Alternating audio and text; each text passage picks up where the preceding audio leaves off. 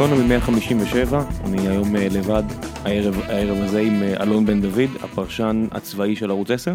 זה, בערך. זה התואר שבדרך כלל פונים אליך? כן, זה התואר המדויק גם. למרות שאתה עושה הרבה דברים מעבר, ל... אתה לא רק, רק פרשן צבאי. אין היום בתקשורת, אני חושב, מישהו שמתפרנס ממעסיק אחד. אנחנו חייבים לפזר את התעסוקה שלנו בקרב. בעולם התקשורת של 2017. כן, זה מצער. לא שאני מתלונן, אני באמת, אני חושב שזכיתי עוד להיות מה... אולי הדור האחרון שחי ברווחה מהתקשורת, אבל כולנו מפוזרים אצל כמה מעסיקים, לא רוצים להיות תלוי- תלויים במעסיק אחד. אה, אז כן, גם עיתון, מעריב, גם הרצאות, אה, הרבה מאוד עיסוקים שמשיקים לעבודה העיקרית, אבל פרשן צבאי בערוץ 10, זה בעיקר מה שאני. היה לנו אה, אורח פה לפני מספר שבועות שהקים אה, סטארט-אפ שבעצם מבין שהיום הדור, הדור הצעיר יותר, נגיד חבר'ה שצעירים ממך ב-20, 25 שנה, מגיעים עכשיו לעולם התעסוקה, הם בעצם מחפשים את הגיוון הזה, הם רוצים להיות מה שאני קראתי לו שלולית ולא בור, שאין להם איזה ידע ורטיקלי מאוד נרחב, אלא מתפרסים על הרבה מאוד תחומים. לך זה, זה, זה פוגע בחוויה? שאתה לא יכול בעצם לעשות רק דבר אחד? לא, לא פוגע לי בכלל בחוויה, כי השילוב של אה, טלוויזיה וכתיבה, בעיניי הוא יוצר אה, השלמה נהדרת. כי לא יעזור כלום, הטלוויזיה היא מדיום שטחי, ובסוף כשאתה צריך למצות את עצמך ב-90 שניות, אז יש גבול למה אתה יכול להעביר ב-90 שניות האלה. כתיבה דורשת ממך גם לחשוב יותר לעומק. כתיבה חושפת לעצמך גם את פערי הידע שיש לך, כי כשאתה כותב אתה מזהה איפה הנקודות שבהן אתה לא מספיק יודע, ושם אתה מעמיק. אה, ואני נורא שמח שאני לא בדור של השלולית, ממש שמח, כאילו אני מסתכל על הילדות שלי, ואני מבין שהם יחליפו 30 עבודות בחיים, ואני בסך הכל נמצא בעבודה בעצם השנייה שלי בחיים. מה הייתה הראשונה? לא, עבדתי בערוץ 1 15 שנה, 15 שנה בערוץ 10, כן, זה, זה לא, יציב. זה אותה עבודה אצל עוד- מעסיק שונה. נכון, בדיוק, לכן אני כן. אומר, זה לא... ואני נורא שמח על זה, אני נורא אוהב את זה. אני נמצא בעבודה הזו כי היא נותנת לי את האופציה להעמיק. איך ייראו אה, אנשי עיתונות או טלוויזיה בדור הבא כשהם לא מומחים במה שהם עושים? במה, במה זה יתבטא? א', אנחנו רואים את זה כבר היום.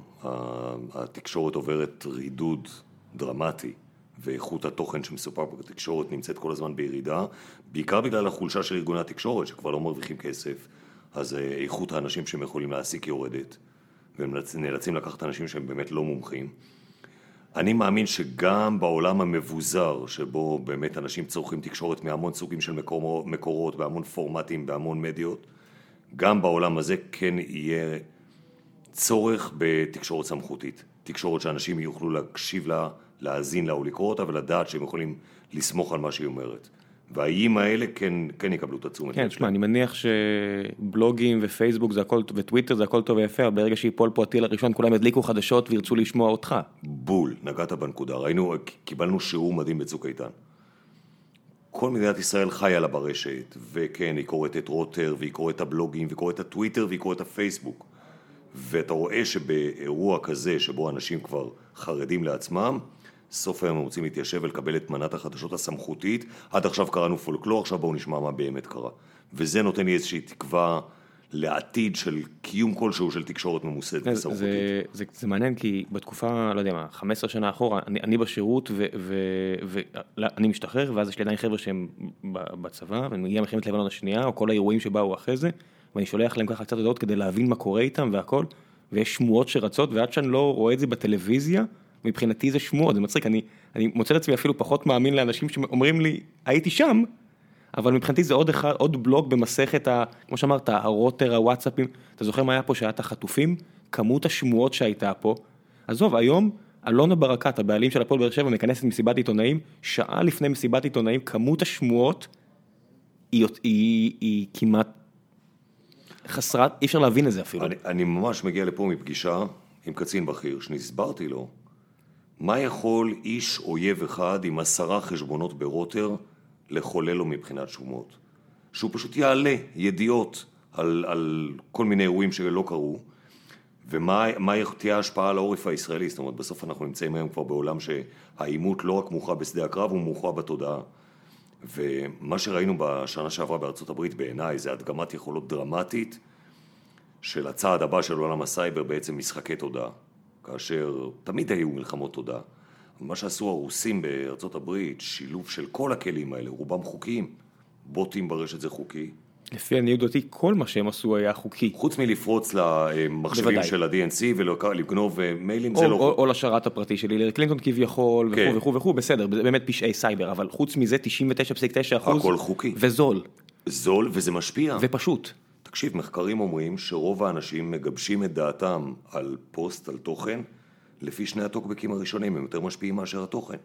זה מדהים, אנשים הם עדר, נורא כן. קל לשחק להם בתודעה ולהעביר אותם לכיוון, וכשהם רואים זרימה של תודעה בכיוון מסוים, הם זורמים איתה, וזה זה מכניס אותנו לעולמות, אני, אני בדעה שגם אנשי הסייבר של היום לא מבינים עד הסוף את עוצמת המהפכה הזו, זה משהו שהאנושות לדעתי לא חוותה אני מאוד חושב שנים. שגם צריך להפריד, כשאתה אומר סייבר או אומרים סייבר, יש פה הפרדה בין מה שהיה פעם SIGINT או HUMINT, או אתה יודע, כל המושגים האלה של להפעיל אנשים או אמצעים טכנולוגיים, אז פה יש לנו את הסייבר של באמת אה, מתמטיקאים, אלגבראים, יושבים בחדר ומנסים לפצח קוד, או חבר'ה שמפעילים פשוט פסיכולוגיה. פסיכולוגיית המונים, וזורעים פאניקה, יכולים לזרוע פאניקה, או כל טר, צורת טרור חדשה כזו, כמו שאתה מתאר. מה, ש, מה שראינו בארצות, תראה, אנחנו כבר כמה שנים עוסקים ביכולת ה, הנזק הפיזי באמצעות הסייבר. בעצם כשאתה יכול לגרום נזק פיזי תוך שיגור אלקטרונים לחלל וירטואלי, שזה האינטרנט, שהוא לא באמת משהו פיזי, ולעשות נזק פיזי בצד השני. היום עברנו למימד שבו אתה יכול להשפיע דרמטית על דעת הקהל במדינה אחרת, גם כן באמצעות שליחת אלקטרונים במרח- במרחב וירטואלי, וזה כבר משחק חדש לגמרי. אני חושב שהעולם עוד לא לגמרי מפנים אותו, אתה יודע, ממש אני יוצא משיחה על זה, אה, ואמרתי לקצין הזה, תקשיב, אתם חייבים להתחיל לשים אנשי הגנה קשוחה גם במקומות הרכים. בסדר, אתם צריכים להגן על צה"ל ועל על תשתיות אה, אה, יסודיות במדינת ישראל, וכל- אבל אתם חייבים גם להגן על הרשת. מה מה יהיה שהם יגלו שגם ראש הממשלה או היריבים שלו מהאופוזיציה מפעילים טוקבקיסטים כאלה בפייסבוק ובכל אתר שאתה רואה. אז נגיד שזה עוד במסגרת הכללים המקובלים, אבל כשעושה את זה מדינה אחרת, זה כבר אקט שהוא על גבול המלחמתי, או לפחות נקרא לו אקט עוין, זה אקט שהוא חוצה גבולות. כן, אם לפני 100 שנה קזוס בלי היה צוללת נכנסת למים טריטוריאליים, עכשיו זה שלח את הטוקבק אה, לא במקום. מה- תחשוב, כן, מאות אלפי טוקבקים שמשנים תודעה, כן. לתנודות בדעת קהל, זה התערבות דרמטית בחיים של מדינה אחרת. אני חושב שגם כל החשיפות הנוכחיות, אתה יודע, תמיד ידענו שמדינות מתערבות אחת לשנייה, אבל עכשיו אתה רואה מה שקורה בטורקיה. אני מניח שאתם עכשיו מסקרים על זה בחדשות, שהם תכננו אפילו לחטוף את היריב של ארדואן באמצעות העוזר הפרלמנט, העוזר של טראמפ, ואתה מסתכל, אתה אומר, מה זה, זה, זה כאילו כמו רומן סוג זין, רק שזה באמת קרה כנראה. טוב, סרט טורקי או לא סרט טורקי? אבל, אבל לא ידענו לפני כן, חשדנו, לא, פתאום אתה, אתה רואה שזה לא רק הטוקבקים, זה הכל, המדינות, אתה יודע, כל כך מתערבות אחת בשנייה, אתה יודע, שנות ה-80, ארה"ב נראה לי התערבה בכל מערכת בחירות פחות או יותר במרכז ודרום אמריקה, רק שאז גילינו את זה רק בדיעבד, אתה יודע, איראן קונטרס וכל הדברים האלה, זה לא היה באמת ב live, או, או לא באמת, זה היה תמיד, לא רק מצד הברית. כן. כולם מסתובבים עם המזוודות של הכסף, כולם ניסו להשפיע, כולם ניסו להתערב במקומות שבהם כולל, היה להם כולל אינטרס. מדינת ישראל, אנחנו לא, מכחיש, אנחנו לא מנסים לצייר את מדינת ישראל כאיזה סט תמים. לא, אבל אני חושב שבתחום התודעה יש לנו עוד מה ללמוד. אני חושב שאנחנו צריכים לאמץ יכולות יותר אגרסיביות בתחום הזה, והייתי שמח לראות את מדינת ישראל פועלת בצורה יותר אגרסיבית בעולמות התודעה. מה אתה אומר לא פמפלטים מעיתון על אה, דרום לבנון אה, בדיוק, של לא. אה, לשלוח "אה, תצאו מהבתים שלכם אנחנו באים זה לא עובד. לא הצסנה שמפזרת אה, ברושורים זה, זה, לתושבי זה עזה. קצת מביך לחשוב על דברים שלפעמים מערכות גדולות עושות כשאנשים קטנים בגרשיים עושים מפעילים כל כך הרבה יותר נזק נקרא לזה או אז ראינו קצת עבודת תודעה בצוק איתן, האס.אם.אסים, הטלפונים לאנשים הביתה, אבל אני חושב שבטח כשאנחנו מסתכלים מול הארכי אויב שלנו, איראן, אה, אנחנו צריכים לאמץ גישה גם יותר אגרסיבית וגם יותר מתוחכמת, גם בעולמות התודעה, איך אנחנו עובדים מולם, מה אנחנו עושים לתודעה שלהם. אה, בתוך איראן קורה משהו נורא מעניין בשנה האחרונה, עדיין אתה שם אני לב. חושב ש-40 שנה האחרונות לא מפסיק לקרוא שם דברים מעניינים. לא, קרה שם משהו דרמטי לפני 40 שנה, אבל פתאום בשנה האחרונה יש סימנים ראשונים מאז 2009, מאז המהפכה הירוקה, כן. שמשהו משתנה. פתאום יש נשיא שמעז לתקוף את חיזבאללה, שמעז לקרוא תיגר על משמרות המהפכה, שמעז לערער על סדר העדיפויות הנוכחי. היום, אם ראית, שידרנו תמונות של הפגנות, כן. של אנשים שמוחים על השקעת כסף בסוריה. זה מקום שישראל צריכה להיות בו.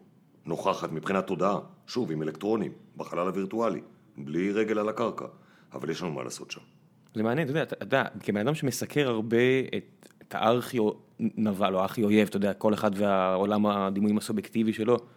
אתה עוצר את עצמך לחשוב כמי שכבר מלווה את איראן בעצם כאויב במדינת ישראל, מה, 30 שנה בערך? בערך. אתה כבן אדם, אתה עוצר את עצמך לחשוב איך המצב הזה בכלל באמת קרה? זה, אתה יודע, אבני הדומינו הסתדרו בטור מאז פחות או יותר 60-70 שנה אחורה, מישהו הפיל את האבן הראשונה והנה איראן וישראל אויבות, שזה לא מחויב באמת במציאות. תאונה היסטורית, חד משמעית, אומה שנכבשה בידי משטר שלא הולם את רמת האומה הזאת.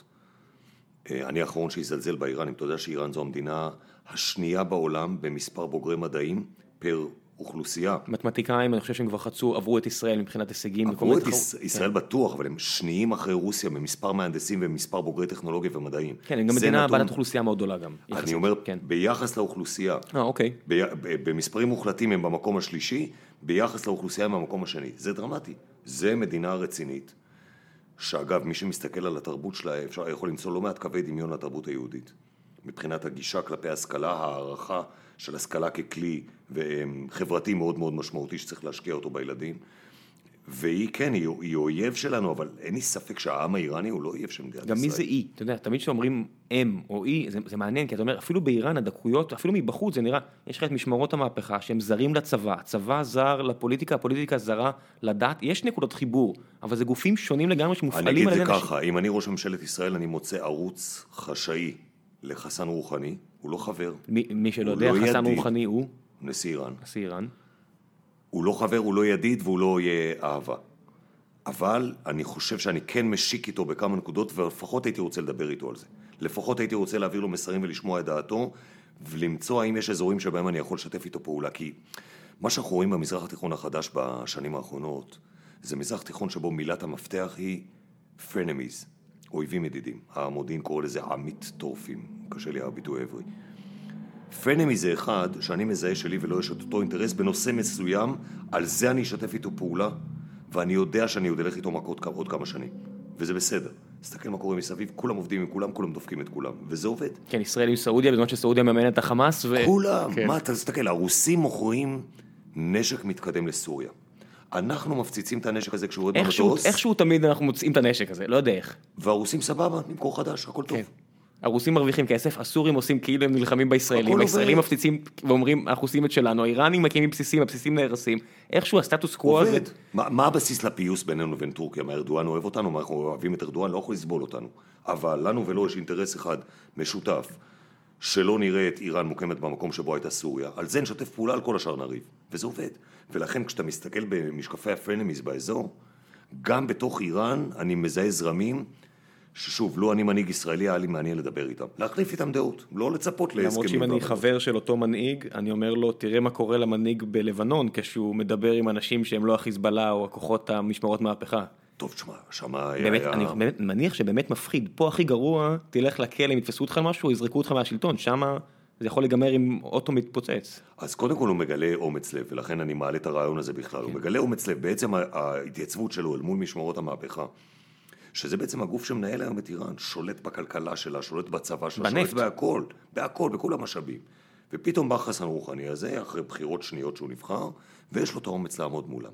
זה איש שמעניין אותי לשמוע. שוב אני אומר, אני לא חושב שתהיה פה ידידות אמת, גם לא חברות אמיצה, אבל מעניין אותי לשמוע מה הוא חושב, כי אני חושב שאני יכול למצוא קווי השקה. כשאתה מדבר עם קצינים בכירים, אתה מוצא שחלק מהם גם מעוניינים להסתכל על איראן בתור פרנמי, או רק בתור אתה יודע, השפיץ שאליו מכוונים, המטרה שאליה מכוונים את הטיל הבא, או העובדה שאתה יודע, היעד לכוחות המיוחדים, או לא יודע מה, כי בסופו של דבר, כשאתה גנרל, אתה גנרל, אתה מכוון למטרה מסוימת מאוד, אצלנו, והיא לא בהכרח דיפלומטיה. אצלנו נוצרה אנומליה בסיפור הזה.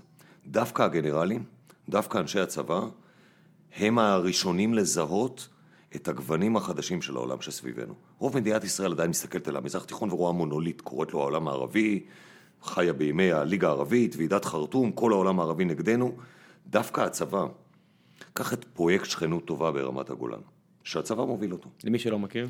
הפרויקט שבו ישראל מושיטה יד אל הכפרים הסונים שמעבר לגבול, ומסייעת להם, ולא רק לכפרים הסונים. מי שיגיע לבית חולים נהריה או צפת או חיפה, ימצא גם אנשים שהגיעו מדמשק לת... לקבל טיפול בישראל. הרי זה חלק מה... שמאשימים אותנו שאנחנו עם קהוץ עם הגדודים אה, הסונים, אומרים שבעצם אנחנו עוזרים לטרור שם, שבעצם אנחנו רק מטפלים ברוב המקרים בפצועים. יש פה משהו הרבה יותר עמוק, אנחנו למדנו המון מהאירוע הזה. תראה, כשהם הגיעו אלינו, החבר'ה האלה, לפני שש שנים, ואמרו לנו, תשמעו, אל תדאגו בגללנו, אנחנו לא, אין לנו שום עניין איתכם, אנחנו נילחם באסד, אנחנו נילחם בארגונים אחרים, אל תדאגו, לא נעשה לכם, לא חשדנו בהם. חלקם היו מסכנים, נראו לנו נחמדים. בחלוף הזמן, קודם כל, נהיינו מודעים לעומק הטרגדיה, שהרוב הישראלים אגב לא מדמיינים. לא מדמיינים, אנחנו עכשיו יושבים בתל אביב, לא מדמיינים. מאות, מאות קילומטר מכאן, רבע מיליון. 160 קילומטר מפה. רבע מיליון הרוגים. יותר מרבע מיליון, קרוב יותר לחצי מיליון, 500 אלף. מי יודע באמת, פה, זה, זה נראה כמו אה, השיא של אה, יוגוסלביה. אבל אתה, אתה עושה סיבוב בבתי חולים בצפון ומדבר עם החבר'ה האלה, ואתה שומע סיפורים שאתה לא יכול להימנע מלהישען לכל מיני תזכורות היסטוריות שלנו, מה שקורה שם זה גיהינום מעשה ידי אדם. והתחלנו להושיט יד מיד, והתחלנו לטפל בהם, 3,600 איש עד היום, לא מספר קטן. ובחלוף הזמן התחלנו גם לסייע להם בחומר אה, גנרטורים, שמיכות, עזרנו להם. ופתאום נהיה לנו מעין שיתוף פעולה עם רצועה סונית, עם אנשים שהם לכאורה אסלאמיסטים, תסתכל על רובם, יש להם זקן, הם נראים לא נחמדים. ופתאום התחלנו לראות עגבנים, ומי שמוביל את התהליך הזה זה דווקא הצבא. דווקא הצבא שנמצא בחיכוך עם האויב, אני חושב מכיר את האנושיות של האויב טוב יותר מרוב אזרחי ישראל. יכול להיות שזה בגלל שלא היה עימות בצפון כבר כל כך הרבה שנים, ובעצם רוב הקצינים, נגיד רב סרן, ובערך בדרגות האלה לא ראו פעילות באמת באזור הזה? תראה, קודם כל, היה לנו עימות בלבנון, היה לנו עימות בעזה. אנחנו מדברים על הרבה שנים אחורה. כן, אבל 2014 נלחמנו בעזה, 2006 נלחמנו בלבנון, זה לפני 11 שנה. אבל זה 2,000 שנה, תחשוב, 2,000 שנה, ב-2006 זה אומר, כמו שאמרתי, רבי סרנים היום לא ראו פעילות בלבנון, לא באמת. זה פעילות מהסוג הזה שאתה אומר, אסור, אם קורה משהו, לא היית שם, מסוג הדברים האלה. לא, לא משהו רשמי, לא משהו, אתה יודע, של עצימות גבוהה, לא משהו שאתה מטפח איזושהי איבה, או הם האויב. אחד מהדברים היפים בעיניי במדינת ישראל ובצבא הישראלי, זה שבניגוד לכל העולם שבה, שבו הצבא הוא הסמן הימני, הוא הזה שרוצה לבצע, הוא רוצה, שרוצה להילחם, הוא מציג תמיד את הגישה האגרסיבית לכל דבר, מה שכל בעיה ניתנת לפתרון בכוח.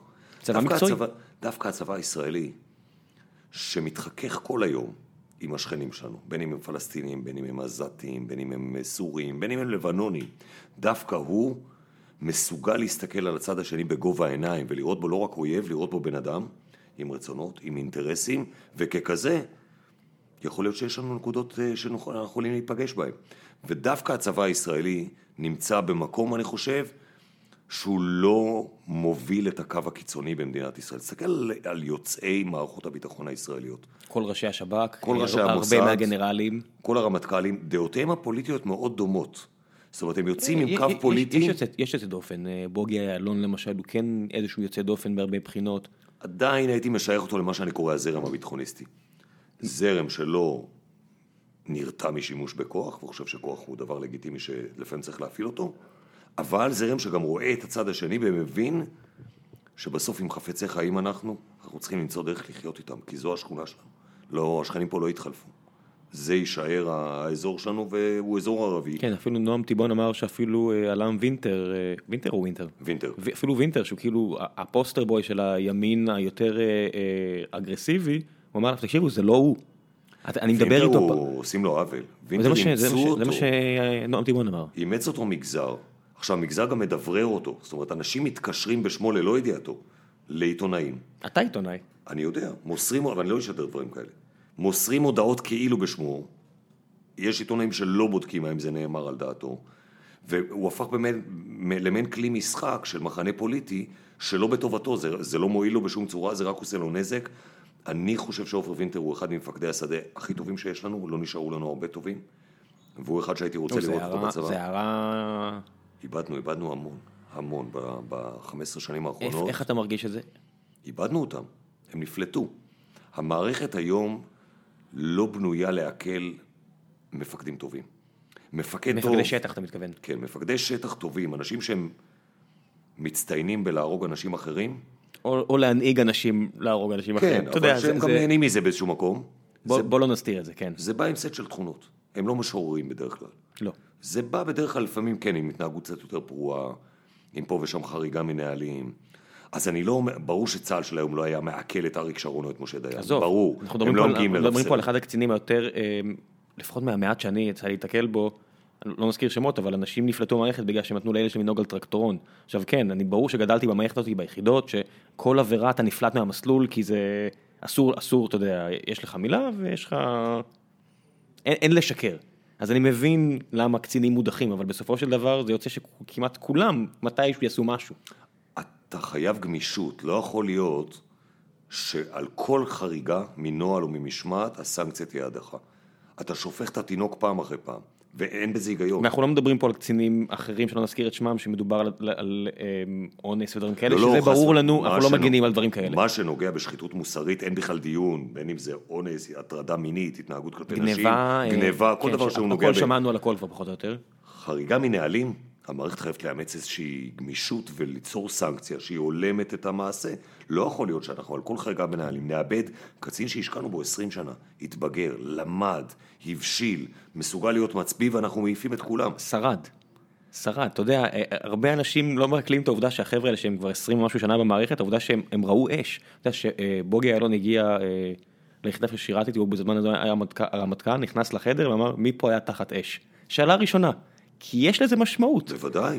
היום אני. מניח שהרבה אנשים ראו הרבה פחות, קצינים, קצינים, נכון. שוב אני אומר קצינים, לא לא חיילים שכן עדיין רואים, ויש לזה חשיבות, אם פתאום כן יהיה עימות גדול, אנחנו כנראה נשלם מחיר על זה שהצבא חי טוב. חד משמעית. ויש יש את, את המפקדים הטבעיים האלה, שיש בהם את הרכיב שקשה נורא להגדיר אותו, משהו חמקמק כזה, שיגרום לחיילים שלהם ללכת אחריהם יחפים עד לעיראק. יש אנשים כאלה, עופר וינטר הוא כזה. והם נורא נדירים, וכן, הם בדרך כלל, יש להם נטייה להיות קצת יותר פרועים. אז אני אומר, אוקיי, נקח, אני מקבל את זה שצה"ל של היום לא היה סובל את משה דיין. משה דיין היה עף ברב סרן, ואריק שרון בטח לא היה מקבל סגן אלוף. אריק שרון היה כנראה, עף הרבה יותר מוקדם. כן, היה- היה בכלא צבאי קצת כנראה, סביר. כן. אבל עדיין אתה חייב שתהיה לך את הגמישות להגיד, אוקיי, זה בן אדם שאני מזהה בו פוטנציאל, וכן, אני מוכן לגלות כלפיו איזושהי גמישות כל עוד שהוא לא חוטא בשחיתות מוסרית, כדי לשמר ולבנות אותו וגם ללמד אותו את הלקח. אני לא סולח על כל דבר, אני אפעיל סנקציה, אבל אני לא רוצה לאבד אותו בסנקציה הזאת, וזה מה שחבל לי. זה קצת, אנחנו רואים את זה בתרבות האמריקאית העסקית, שברגע שכולם חייבים לשחק תמיד לפי החוקים רשמית, אתה מתקבע טיפה, ואז כשאתה באמת עושה איזה פשע נקרא לזה, מוסרי, הוא ענק. לא, אבל אז כי אתה המערכת מקבל... שיטחה אותו כל כך לאורך זמן ואישרה את ה... פתאום אתה רואה חברות שמעלימות מס. אז זה לא איזה משהו רשמית בעייתית, אבל זה נהוג שכל החברות מעלימות מס. כי מסדרים את התלם המוסרי כזה, שאתה מוצא מה בסדר לעשות ואתה הולך איתו עד הסוף. אתה מבין מה אני מתכוון? כן. אה, בור של נחשים בקריה זה כי הם, אתה יודע, איפשהו אין אחווה של חברים קצת. אתה יודע אז שאנחנו דווקא, גדלנו- דווקא בהקשר הזה אנחנו במקום טוב. פה אני חייב להגיד לך, כי אתה מדבר באמת עם האנשים האלה, אז בוא נשמח לשמוע ממך. אני 30 שנה, אה, 32 שנה עיתונאי, רובן ככתב צבאי. בשנים האחרונות, המטה הכללי שלנו מאוד עדין ומרוסן בתככים שלו. זה לא הנחשים שהיו זה פעם, לא פרשת הרפז? זה לא פרשת הרפז, כולם מצולקים אגב מהרפז ולמדו לקח בצדק. כן, בסדר גמור, אני, לא, אני אומר את זה כן. לזכותם.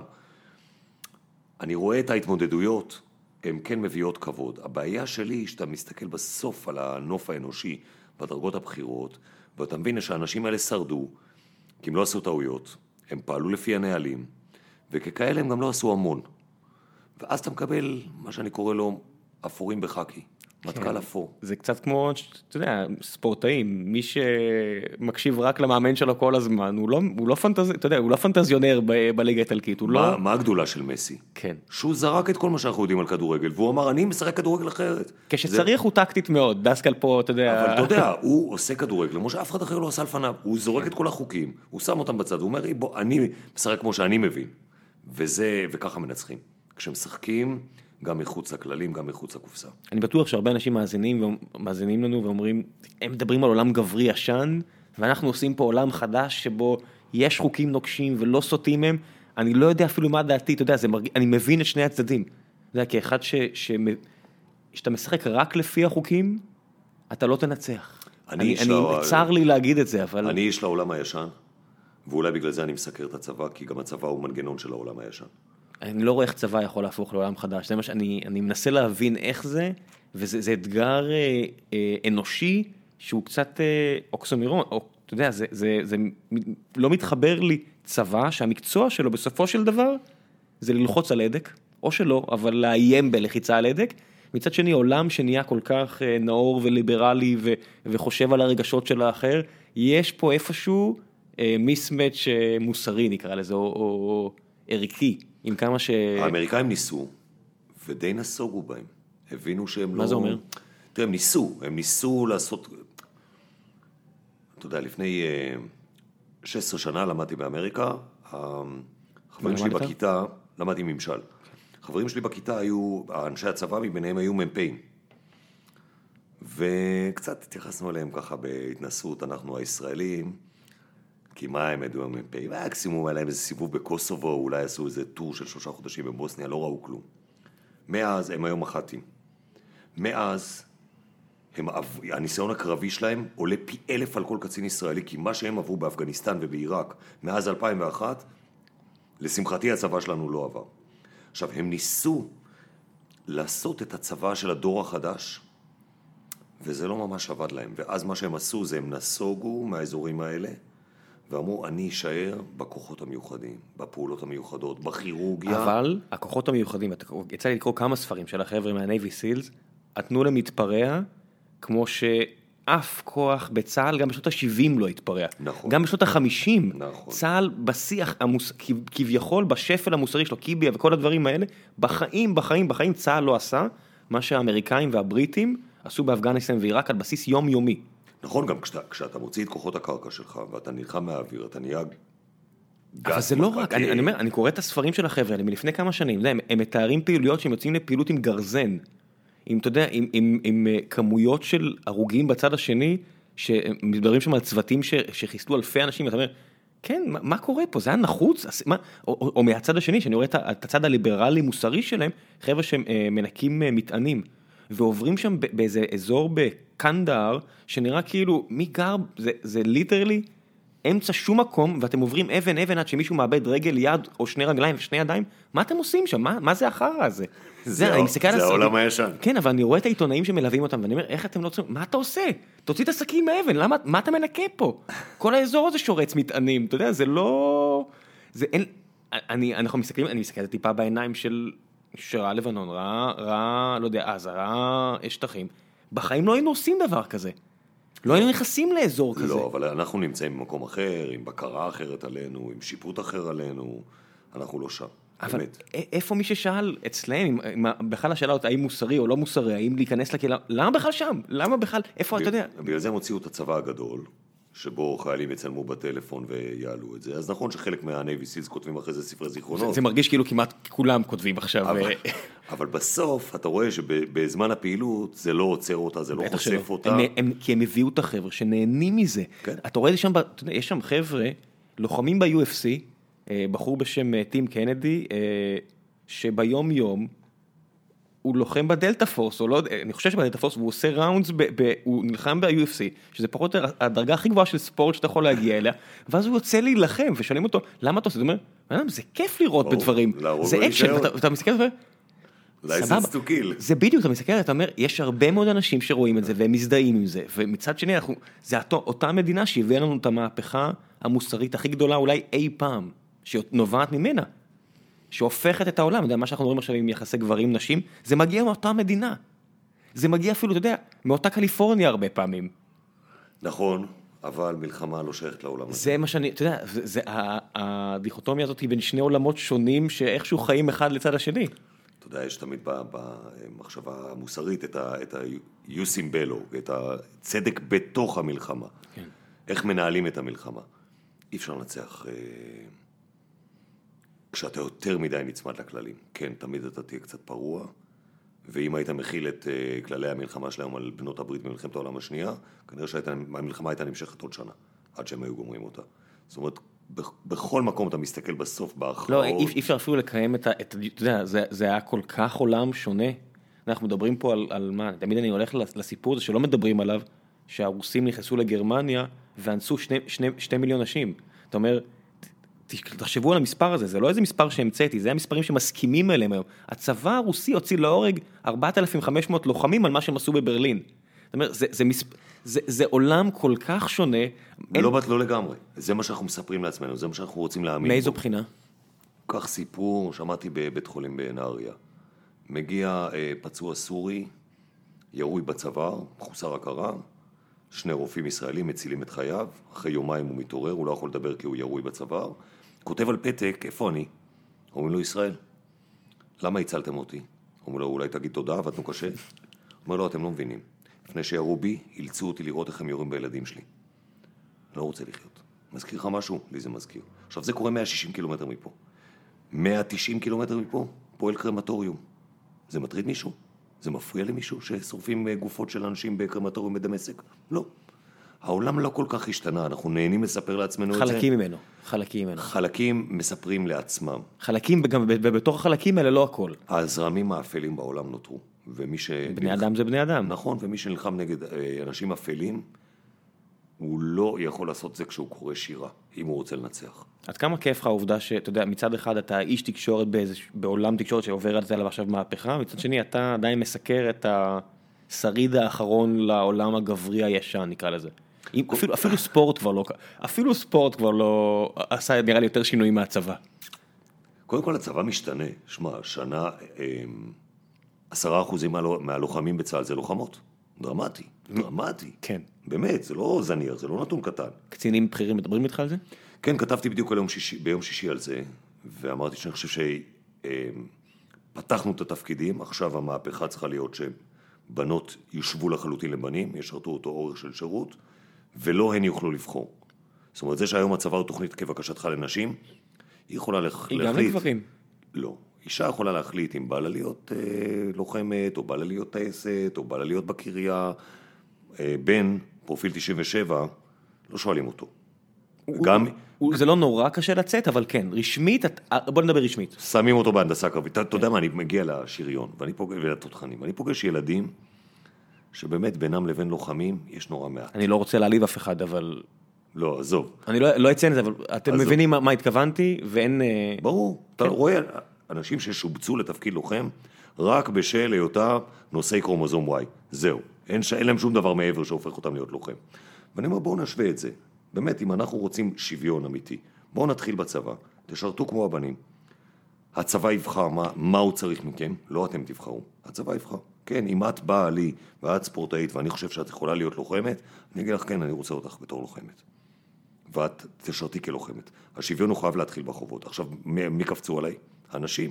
בוודאי. מה פתאום אתה נוגע לנו בשוויון? זה שלנו? אבל כי הרוב המוחלט של אנשים לא מתאים לדברים האלה. אבל לא, זה שלנו, אבל לא מה- זה מה אתה נוגע לי? אני לא יודע אם זה הסללה או גנטי, אבל העובדה היא שהרוב המוחלט של אנשים לא מתאים לתפקיד... יכול גם להיות. הרוב המוחלט של הגברים. יכול להיות, כן. אבל אני אומר, בואו נשווה תנאים בסיסיים, כי באמת היום ההבדל בין גברים לנשים הולך ומצטמצם. אתה יודע, אתה מגיע לגדודים המעורבים, שיש בהם... יש יותר מאחד?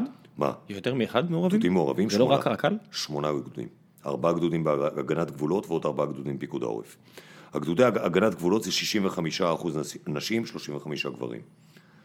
סלחו לי, הגברים ששם, אני בא לגדודים ואני נורא מתרשם מעוצמת הבנות.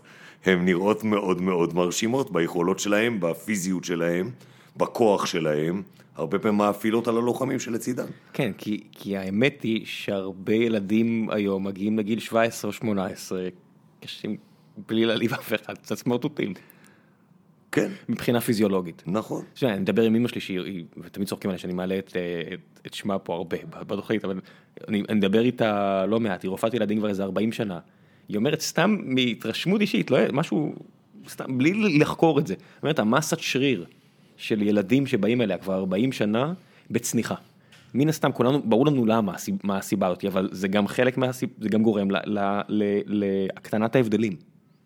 לכן אני, אני באמת חושב שהצבא יכול כן ללכת עוד צעד בסיפור הזה, ולהשוות לגמרי, ולהגיד, תקשיבו, בנים, בנות, מתייחס אליכם אותו דבר. או, זה, זה נראה לי מה שאתה מציע כל- רדיקלי מאוד. כל אחד לפי יכולותיו ולפי צרכיי, צורכי הצבא, לא לפי רצונו.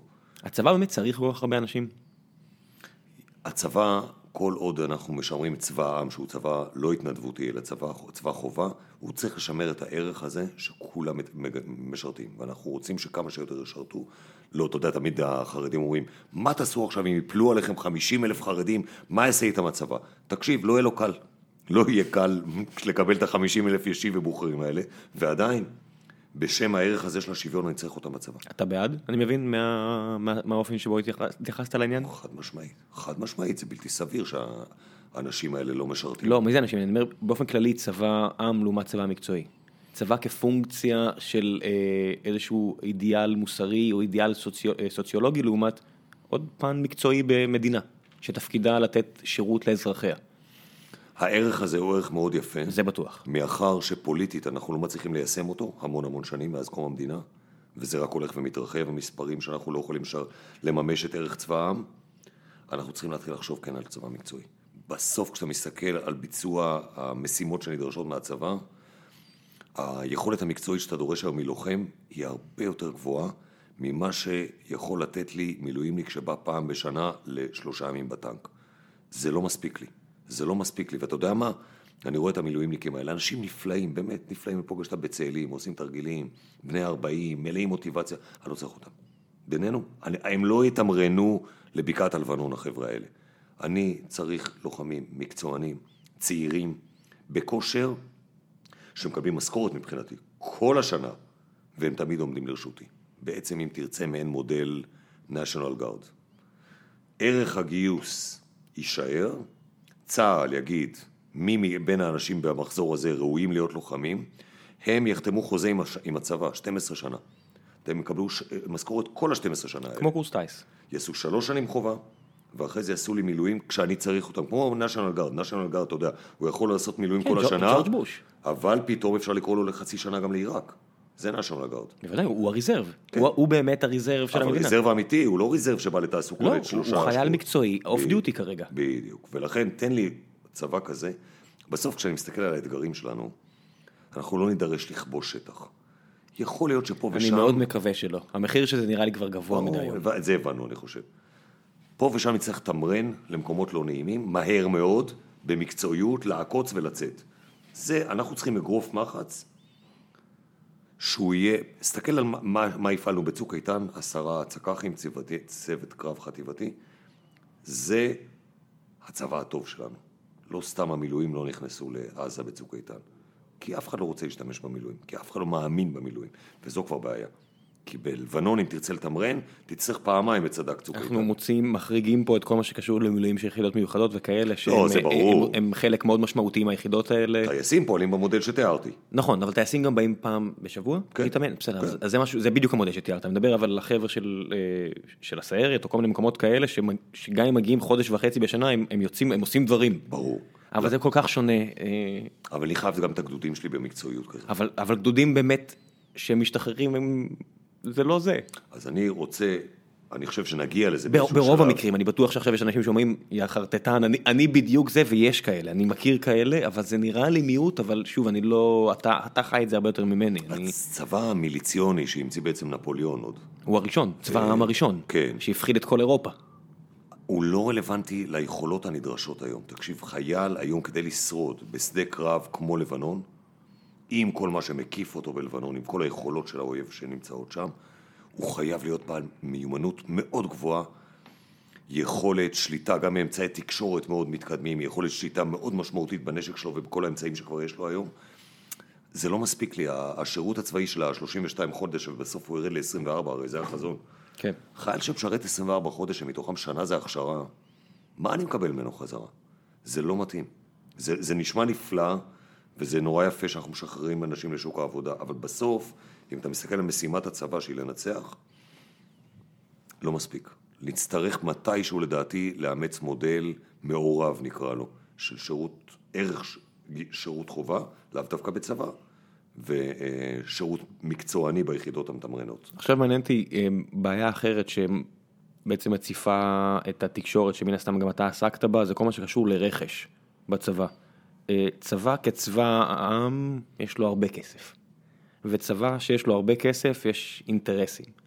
ואינטרסים הרבה פעמים לא נקיים, והרבה פעמים אנשים עושים פעולות שמהצד נראות מוזרות. איך אתה, אתה יודע, אתה נחשף לכל הדברים האלה, מה, מה דעתך על הנושא הזה? לא יודע אם הצוללות נקנו כמו שצריך או לא נקנו כמו שצריך, אני לא יודע אם עסקאות אחרות, אמרנו פרשת הרפז, גם היה שם הרי הרבה בלאגן כזה של רכש, ומעניין אותי כאילו איך זה נראה מהצד שלך, כמי שחי עם הקצינים האלה, שבטח אה, חוטפים הרבה אש ביום יום, על, מאשימים אותם בכל בעיה תקציבית במדינת ישראל פחות או יותר, כשהם אנשי מקצוע, ברובם מוחלט כנראה אנשים טובים מאוד. בן גוריון הקים את משרד הביטחון בדיוק כדי לדלג על הבעיה הזאת, ולצערי המשרד לא מצליח לממש את הייעוד הזה. זאת אומרת, הוא לא מצליח להיות חוצץ אזרחי בין לובשי המדים לבין החברות האזרחיות. ובסוף אתה רואה שכן, ראש המדור במפקד חיל הים או במזי, הוא בסוף יחליט איזה אמצעי היחידה הזאת תקנה, והוא נתון להשפעה מהחברות, והוא כבר יודע שבאופק השירות שלו הוא עוד שנתיים משתחרר, והוא כבר מתחיל לעשות חשבונות אולי, רגע, אולי מישהו פה ייתן לי עבודה. אתה שם אותם במקומות שכן, אנשים יכולים להיכשל בהם. וזה, כל עיסוק בכסף הוא לכאורה עשוי להכשיל. לשמחתי, היה לנו רמי, רמי דותן אחד, היו לנו פה, פה ושם שחיתויות קטנות, אבל שחיתות כזו לא ראינו, אני נורא מקווה שבצוללות לא יתברר שלובשי מדים ידם הייתה במעל. תשמע, אה, אנחנו, אנחנו, תרגיש בנוח לא להגיב על דברים שאני אגיד עכשיו, אבל יש לנו כרגע שר ביטחון, מעכשיו רק עובדות, שנמצאו אצל הבת שלו מיליוני דולרים. מטריד מאוד. והיא הייתה בת 20, והיא נתנה ייעוץ לחברות שהיא לא הכירה את שמן, והיא אמרה שהיא לא מכירה את עיסוקן, אבל זה בסדר כי היא במקרו ולא במיקרו. זהו, עד כאן אלה היו עובדות, אי אפשר להתווכח על זה. עכשיו אני אומר, מגיע עיתונאי, והוא צריך לסקר את כל הסיפור הזה, ואני אומר, אני מסתכל מהצד, אני אומר, מה, אני על crazy pills? זה לא... נו, תביא את ויינשטיין לפה בשבוע הבא. אין, אני, אני, אתה יודע, אני, אני אנסה, אבל אני בטוח שגם הוא יגיד לי off the record משהו אחד, ואז on the record משהו. הוא חתום, הוא צריך להצדיק את מה שהוא החליט שאין מקום לכתב. לא, אבל אני יכול להבין שהם נעלמים עדים וכל מיני כאלה, ובסדר. אנשים, שוב, אני לא אומר שזה המצב, אבל אנשים עם כוח העלימו עדים בעבר. יש. אנשים השתחררו וזה בסדר, דיברנו על הנה על עיקוף אה, סיבוב ידיים של החוק, יש אנשים שעשו הרבה מזה, הרבה יותר מדי מזה, אני אומר, אבל אתה כעיתונאי, איך אפשר בכלל לנהל את השיחה הזו של יושר מידות והכל, כשמי שאמון על התקציב הזה, אנחנו מסתכלים על זה, אומרים, מה, אבל אין פה, איך זה יכול להיות? אבל בסוף אתה מסתכל מי היה המנוע שהוביל לכל החקירות האלה. עזוב רגע איך הם הסתיימו ומה החליט היועץ בסוף. אבל מאולמרט ודרך ליברמן ודרך שרון ודרך כולם ודרך נתניהו כמובן. בסוף אתה רואה שהתקשורת המסחרית דווקא, שהרבה אמרו אה, תקשורת מסחרית לא יכולה לעשות עיתונות נקייה, יש לה שיקולים זרים כי היא חיה מכסף. לא, התקשורת המסחרית הובילה תחקירים שהובילו חשיפות וחקירות מאוד משמעותיות בתולדות המדינה. כן, רביב דרוקר זה אצלכם בעצם, נכון? נכון. עכשיו, תראה, לכאורה המנגנון הדמוקרטי לוקח בחשבון שתהיה מידה מסוימת של שחיתות, כי כל שלטון נגוע בשחיתות. כי כל, זה בסדר, גם שלטון תאגידי, וכל בני אדם. אבל המנגנון הדמוקרטי אמור לתקן את זה אחת לכמה זמן, ופה משהו השתבש אצלנו. התיקון לא, נעצר. אבל, אבל זה בסדר, החוק תמיד יכול להיתקע, ואני יכול להבין גם החלטה של ויינשטיין, והיה פה איזה מישהו שעבד איתו בצה"ל והצדיק אותו, והוא אמר, תקשיבו, בן אדם נהדר, ואני סומך עליו והכל בסדר, אני מקבל את הכל, אבל מתישהו אנחנו כציבור יכולים להגיד, סבבה, אני מבין שהחוק לא יכול להרשיע, אבל אדוני, הנתונים האלה, העדויות, העובדות, העובדות שכולם מסכימים עליהן, מספיק לי כדי להגיד, אני לא סומך על... זה נראה לי מוזר מדי. העובדות האלה מאוד מאוד קשות לעיכול. איך אפשר אבל, אתה יודע, אפילו אתה צריך לדבר איתו, הרי אתה צריך לדבר עם הרבה אנשים כאלה, שאתה אומר, אתה יכול לתת לי תשובה על הדבר ההוא רק? הם, הם, הם לא, הם מוקפים אותך. ברור שהם מוקפים אותך. הם מוקפים אותך, הם מתעלמים, הם מורחים, הם הכל. ונתת דוגמה אחת, אני מכיר עוד המונים כאלה. כן, אתה יודע, זה לא בעיה. וזה צף וזה עולה, ואיכשהו בעיקר המתוחכמים שבהם מצליחים לחמוק מהדברים האלה, לצערי. לא כולם, אנחנו רואים שהרבה לא מהם לא, אבל... לא כולם, אבל יש, יש כאלה שמצליחים לחמוק. אוקיי, אמ, ובנושא אחר לגמרי, אתה כאחד שמן הסתם אוהב אקשן, ואתה לא, אתה יודע, לא, לא style איתי אנגל שעשה דברים שאולי צריך לדבר עם איש מקצוע עליהם, אבל אתה כן כעיתונאי, נכנס ל... ל... שם אה, שכפ"ץ, שם, אה, שם אפוד קרמי, מילה שכפ"ץ, שם אפוד קרמי, שם קסדה, נכנס עם כוחות לוחמים, כעיתונאי. כן. עובר לך בראש מה אני לכל הרוחות עושה פה? לא, זה, זה הפסגה, כאילו, זה, זה שיא העבודה. לשם אתה מכוון, להביא את עצמך ברגעים האלה של מלחמה, להביא דיווח הכי מדויק ברגע הכי קריטי בחיי אומה, אה, ולתת לה את המידע הכי קרוב שאתה יכול לשים עליו את היד, ולכן... אה, ועדיין, שמת קרמי, לא עובר לך בראש, או...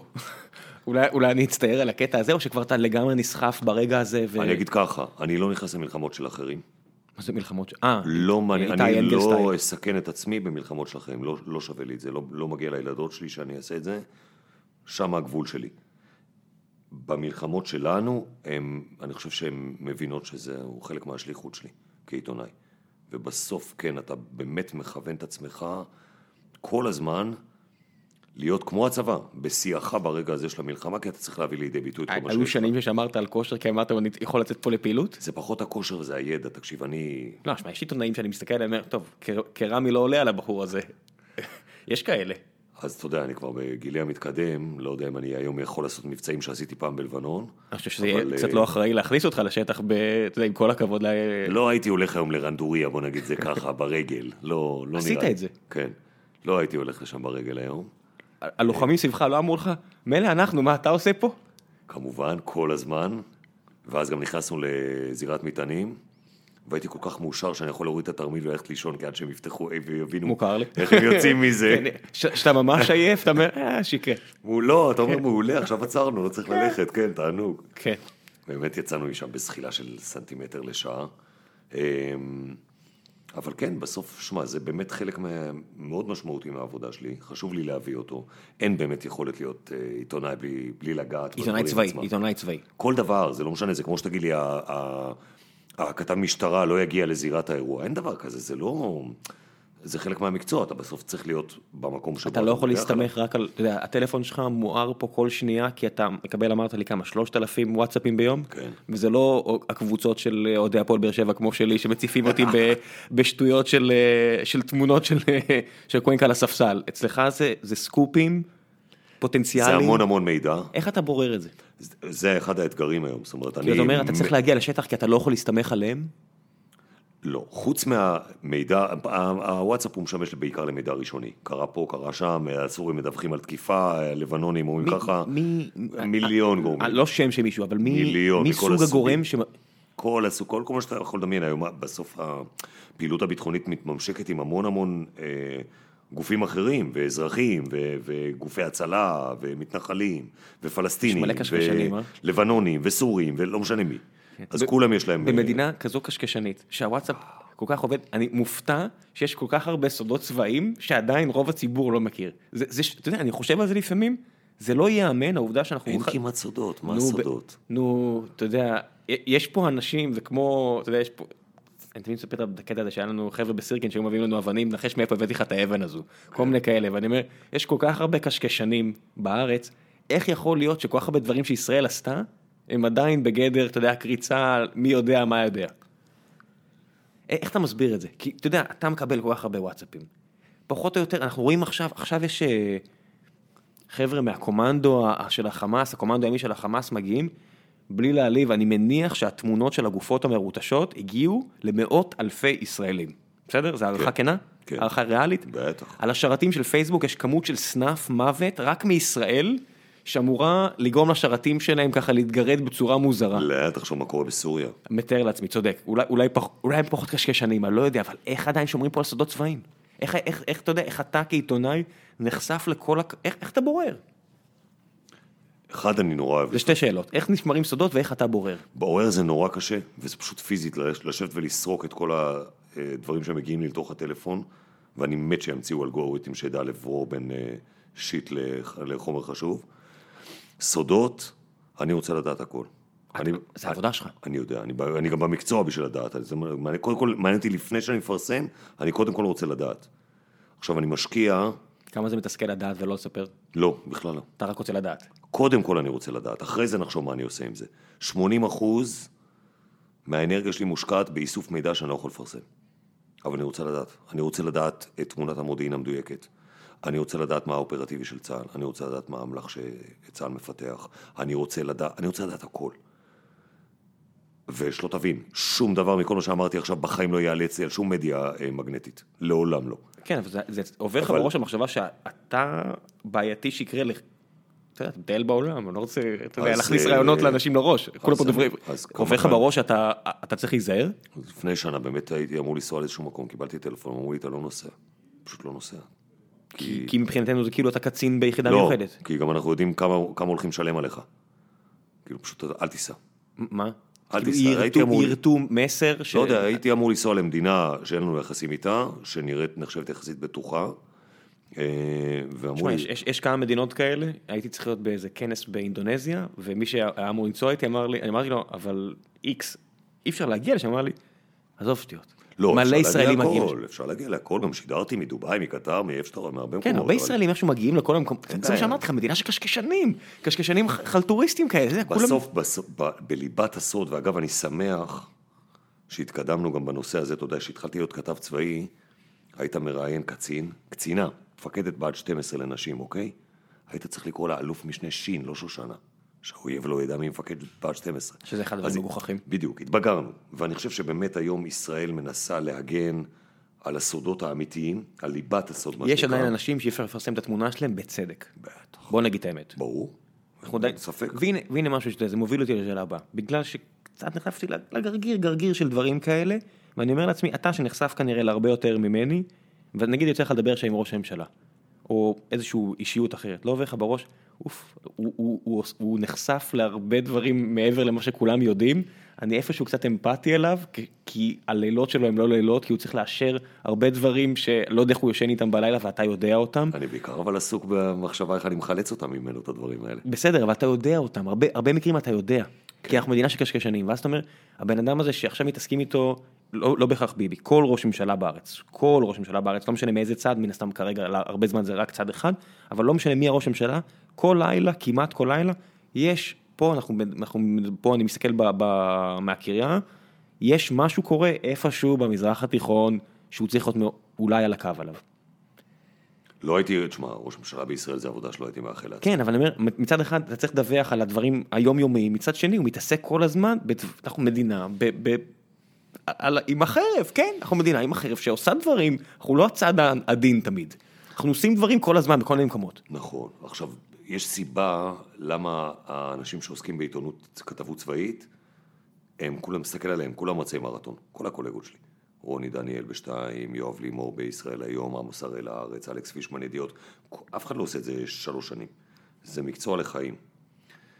כי כדי, אני חושב באמת, לדווח על הסיטואציה הבלתי סבירה הזו שתיארת את מדינת ישראל, אתה חייב לדעת המון, אתה חייב ליצור לעצמך מספיק אמון מול הדרגים האלה כדי שתדע המון, וכדי שישתפו אותך וכדי שהפרשנות שלך תהיה מבוססת על בסיס ידע רחב ככל האפשר. ולכן כולנו עושים את זה לאורך שנים. תראה, אני, אני ה... הקציני המטה הכללי של היום, אני מכיר אותם מאז שהיו מ"פים בלבנון. ואחרי זה פגשתי אותם בתור אה, מג"דים בשטחים, ואחרי זה בתור מח"טים בעזה, זאת אומרת, אני הולך איתם כבר 30 שנה. רק פחות ופחות שיער ויותר ויותר אה, דרגות על הכתף. כן, אבל בסוף זה שם אותך במקום שא' גם מקשיבים לך, כי כשהוא היה בחברון והיו אירועים בצפון, אני הייתי גם בצפון, וגם נסעתי לחברון אם קרה, אני הייתי בכל מקום. איפה שקרה משהו הייתי. אז את ההיסטוריה הגזרתית אני מכיר יותר טוב מכל קצין, כי הוא פעם פה ושם, ופעם דרום, צפון, אני בכולם. וזה שם אותך, אני חושב, באמת במקום שהוא מאוד ייחודי בתפקיד העיתונאי, שלא הרבה זוכים לו, באמת אה, ללמוד לעומק, ואני באמת 80% מזמני מושקע בלימוד. אני כל היום לומד, לומד, לומד, לומד, לומד, לומד, אז כל יום פגישות ולומד ולומד ולומד, כי אני רוצה לדעת כמה שיותר, כדי שכן, כשאני יושב את הדקה וחצי שלי בטלוויזיה, היא תשב על מקסימום ידע. והצופה שלי ירגיש את זה, בלי- שהוא ינסח את זה לעצמו, הוא ירגיש אם אני יודע על מה אני מדבר או שאני לא יודע על מה אני מדבר. בדרך כלל מי שמבלשט, אז א', היום כבר יש כל כך הרבה אנשים שידעו לשים אותך במקומך. גם, וגם, אני חושב. שהצופה הצופה מרגיש לא, את זה. לא נציין שמות, אבל זה בולט, אה, זה, זה לא מעניין אותי כרגע. מה שכן מעניין אותי זה איך אתה יושן בלילה. אתה יודע, אני קורא, אריק צ'רניאק היה פה. והוא טייס קרב, והוא כתב ספר גיבור שהוא כביכול בדיה לגמרי. אה, אתה- אמרת שאתה רוצה המלצת ספר ורציתי להמליץ על שלו? וואלה, בסדר. לא משנה, אז תמליץ על גיבור. אז אז אתה יודע, אני קורא את גיבור, שאריק ככה הביא לי, ואני אומר לו, אחי, הרסת לי את ה... אתה יודע, חזרתי מטיסה, אתה קראתי לו באיזה טיסה, אני אומר, למה לא חזרתי? לא, לא טוב לי עכשיו, אתה יודע, לא טוב לי בבטן, כי זה נראה לי הגיוני. הספר אתה נחשף לכל כך הרבה דברים, אז תכף נדבר על הספר, אבל אתה נחשף לכל כך הרבה דברים שהם on the brink. אם זה מתפקשש, אתה יודע, משום מה, כל פעם שיש איזה פעילות בסוריה לבנון, יש כל, כל הצה"ל מתאמן במקרה בצפון. זאת אומרת, יש פה כל מיני סיטואציות שמלחמה יכולה לפרוץ. עכשיו אתה נחשף לכל הדברים האלה, רובנו הולך לישון בלילה, מתעורר בבוקר, לא ידע שכמעט פרצה מלחמה בלילה.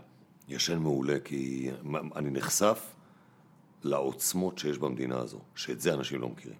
אנשים לא מבינים איזה עוצמות יש פה, ואיזה יכולות קיימות במדינה הזו, ומה קורה כשהמדינה הזאת מחליטה לרתום את היכולות שלה למטרה מסוימת, ואז באמת אף אחד לא יכול לעצור אותה. כל פעם שמדינת ישראל החליטה שיש מטרה שמצדיקה לרתום את מקסימום היכולות, היא הביאה את המטרה.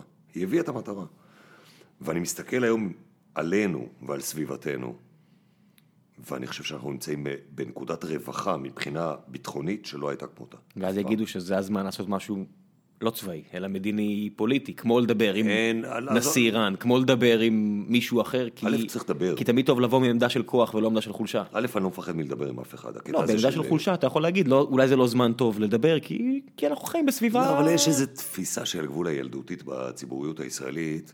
שאני מדבר רק עם מי שאוהב אותי, ואומר לי שאני לא, יפה. לא, להפך, אני מדבר עם מי שלא אוהב אותי כשאני חזק. מכיר בי כמדינה יהודית, מה אכפת לי? אני מדבר עם כל מי שמוכן לדבר איתי. אני אדבר גם עם אויבים, כי בסוף אם אני אעשה שביתת נשק עם אויבים. לא עם ארגון בני ברית, אני אגיע איתם לשביתת נשק מהר. כן, אז... עם פולין אנחנו בסדר גמור כרגע. כן, אז כן. מה, בסוף, הפחד הזה, אני לא אדבר איתו כי הוא לא מכיר בי כמדינה יהודית. כאילו, בואו נתבגר בחייאת. אנחנו מדינה בת 70, שמונה וחצי לא... מיליון איש. יכול להיות שפשוט, אתה יודע, בואו, אנחנו נתבגר ונבין שאתם לא רוצים לדבר איתם. אבל מה אכפת לי, מה, הוא מכיר בי או לא מכיר לא, בי? לא, אני אומר, ברגע שאני מעלה תנאי שאני יודע שהוא פוליטית לא יכול לעשות, אז פשוט אני לא רוצה לדבר איתו. אז אני לא אוהב את זה. אני, אני חושב שזה לא אחראי מבחינת מנהיגות. לא לחתור כל הזמן לחפש שותפויות חדשות, בני ברית, וכן, לשפר את מצבנו, ואני חושב שאנחנו נמצאים בנקודה שבה אנחנו באמת יכולים לשנות את מצבנו באזור. אם, אם נפסיק להסתכל בחרדה על האזור, ובאיזו תחושת פחד מתמיד, שאני מודע לזה שגם המקצוע שלי תורם לה. אני משתדל מאוד שלא, אבל הרבה קולגות שלי עסוקים בלמכור פחדים. כן, אתה לא מספר לי על אה, משלוחי פרחים שמגיעים מלבנון. אבל אני לא מוכר פחדים, אני אומר לך בכנות, אני לא חושב שיש היום איום קיומי על מדינת ישראל. אני לא חושב שיש כוח במזרח התיכון שיכול להוציא אל הפועל מערכה שבסופה אנחנו לא נהיה פה, ולכן אנחנו נמצאים בנקודת רווחה שבה מסביב יש לנו המון שותפים חדשים. פוטנציאלים? או... פוטנציאלים וגם כאלה שמתים לשתף איתנו פעולה אם רק נעז. אכן אני אומר בואו נשתחרר כבר מהחרדה בגיל 70, נסתכל מסביב ונחשוב איך אנחנו מעמיקים שורשים באזור הזה כן, ל-70 שנים אה, הבאות. עם איזה התפלת מים או משהו, עוד נביא איזה פריצת דרך, סתם העובדה שפשוט בסורים צריך מים. בסורים צריכים. יש כל כך הרבה גורמים שהיום רואים בישראל גורם שהוא לא מוקצה ומוכנים לעבוד איתה על הרבה מאוד דברים שאני חושב שאנחנו יכולים לבצע. כל עוד אנחנו מבינים שלעבוד, אתה יודע, יש סט של חוקים, עם, עם מצרים נגיד, צריך, יש, יש דברים שאתה אומר, יש דברים שאתה לא אומר, אנשים אומרים, מוחמד סאלח, איך אפשר לראות אותו שהוא לא אוהב את ישראל? חבר'ה, זה חוקי המשחק. במצרים... מה הדחף הזה שיאהבו אותי? כן, אני לא יודע. מה הסיפור הזה? זה קצת, אתה יודע, זה קצת ילדותי. כן, די. תן לי להגיע לסיני בלי לפחד שיחטפו אותי ואני מבסוט, לא אכפת לי. אל תיסע. ברור שלא, כי אתה יודע דברים. לא. אני כבר הרבה שנים לא הייתי. לשם, אני אומר בצורה ברורה, אל תיסעו. אני חושב שפעם אחרונה הייתי ב-2010 ומאז לא העזתי. די, לא, אני מת על סיני, גדלתי בסיני. זה, זה אחד הדברים שהכי חסרים לי בחיים, אתה יודע, אני אומר את זה בשיא הרצינות. אין מקום כזה, אני מודע לזה, אין. מקום כזה, עדיין אל תיסעו, לא שווה. אז אם, אם יש, תכף נגיע, עכשיו עוברים לשאלות מהקהל, אם היה שאלה כזאת קיבלתם תשובה. אה, נתנאל אה, בל גזל, בל גזל, שואל, אה, מה דעתך על צבא מקצועי, דיברנו על זה, ועל תקציב צה"ל באופן כללי. תקציב צה"ל כאחוז מה, מהתוצר וכאחוז מתקציב המדינה נמצא בירידה מתמדת. למרות שזה לא אה, חייב, למה תקציב צה"ל צריך להיות כאחוז מהמדינה? הרי... לא, כאחוז מהתוצר, בסוף למה לא, אתה מתייחס? לא, אני אומר, אבל למה, למה אם המדינה, אה, גדל, אם הכלכלה שלה מתפתחת, למה היא צריכה להשקיע יותר בצבא? לא, אני אומר, הוא בירידה, בניגוד לתקציבים אחרים, אגב, כן. שפחות או יותר יש הלימה. החינוך עבר אותו, מי שלא יודע, החינוך עבר אותו. בשקלים. כי הוא עבר אותו כי, כי אני מחשב את כל החינוך, כי יש כל מיני, אתה יודע, מפרקים את תקציב החינוך. אם אתה מוציא את רכיב הסיוע האמריקאי, כן, אתה צודק. התקציב הוא לא מופרז, הצבא ירד ב-5,000 איש בשנים האחרונות, ואתה מרגיש את זה בצבא. יש להם, הם נכנסים לאיזשהו משבר עם אנשי קבע, שאני מקווה שהם ידעו לצאת ממנו, כי קשה להם... באזורים מסוימים? כן, קשה להם מאוד להשאיר אנשים טובים. טכנולוגי, ב... לא טכנולוגי? גם טכנולוגי, אבל גם כמפקדי שדה, קשה להם להשאיר אנשים טובים. אה, גם העובדה שלא הייתה פה מלחמה, זה מיד מוריד את קרנו של הצבא ופחות כן, כי אנשים כבר לא מתלהבים, אתה מספר שאתה קצין ולא מתרגשים ממך. מלחמה זה מיד מעלה את ה... תמיד יש את הקטע הזה שאתה יודע שפעם שהיה מותר לאסוף טרמפים, היו אומרים שצריך איזה מלחמה טובה כדי שאני אוכל לקבל טרמפ במדינה הזו מהצפון ומטה. אני חושב שהצבא הנוכחי שלנו, יש בו בזבוז, יש בו חלקים שהוא גדול על ישראל. אתה מכיר הרבה מערכות שיש להם תקציב שנתי של 70 מיליארד שקלים בלי בזבוז? לא. לא, אבל אני בסך הכל חושב, הם עשו איזה תהליך התייעלות משמעותי. אני, הבזבוז שאני רואה הוא בהתעקשות על שימור סדר כוחות שלא בטוח שאנחנו צריכים אותו. אני לא מבטיח לך שזה יחסוך לנו כסף, אבל אני כן הייתי מקטין את סדר הכוחות, שהוא לא גדול. עושה אותו טוב יותר, את הכוח שיש לי ביד, מקצועי יותר, מצויד יותר, עם מערכות יותר טובות, משחרר חלק, ולכן לא יודע אם זה היה חוסך לי שקלים, אבל זה היה עושה לדעתי כן, צבא יותר טוב. הפרסים האיראנים נתקלו, הבעיה הכי גדולה שלהם הייתה 300 לוחמים טובים, ולא, הם באו עם מספרים גדולים, אם אם נלך על קלישאות אה, מספריות כאלה אגב, ואחרות. אחד הדברים המעודדים שראינו במלחמה בסוריה, ניצחו את הקרב ההוא. תקשיב, ראינו את כולם נלחמים. צבאות איומים, איומים, לא. האיראנים, החיזבאללה, הסורים, הם, הם גרועים, אני לא מציע לזלזל בהם, אבל ראינו את, את המלחמות, את הקרבות שהם ניהלו, לא משהו לקחת לבית ספר. לא שאנחנו מושלמים, אבל אתה יודע, אתה מקבל, שוב, הסרטוני סנאפ האלה, מי שמכם ששולח לי, אתם יודעים מי אתם, שאתה רואה, אתה יודע, אתה רואה טנק עולה למעלה, חשוף לגמרי, נשאר שם, חוטף טיל, ואתה אומר, כן, זה, זה מה שקורה, זה מה שקורה. אה, או כל מיני דברים כאלה, אנשים אומרים, הם נורא השתפרו כי הם נלחמים הרבה. אני לא בטוח. אז זהו. לא כל פעילות הרבה- שאתה עושה הרבה, אתה משתפר בה כי אתה מת. היו הרבה קטעים מעודדים במלחמה בסוריה. כשנחשפת- איבד אלפי לוחמים. משהו כזה, מתוך כוח סדיר של עשרת אלפים? 20,000. 20 אלף? סדיר, כן. זאת אומרת, איבדו 10% מהכוח הסדיר שלהם? נכון. ועוד אה, 4,000 פצועים.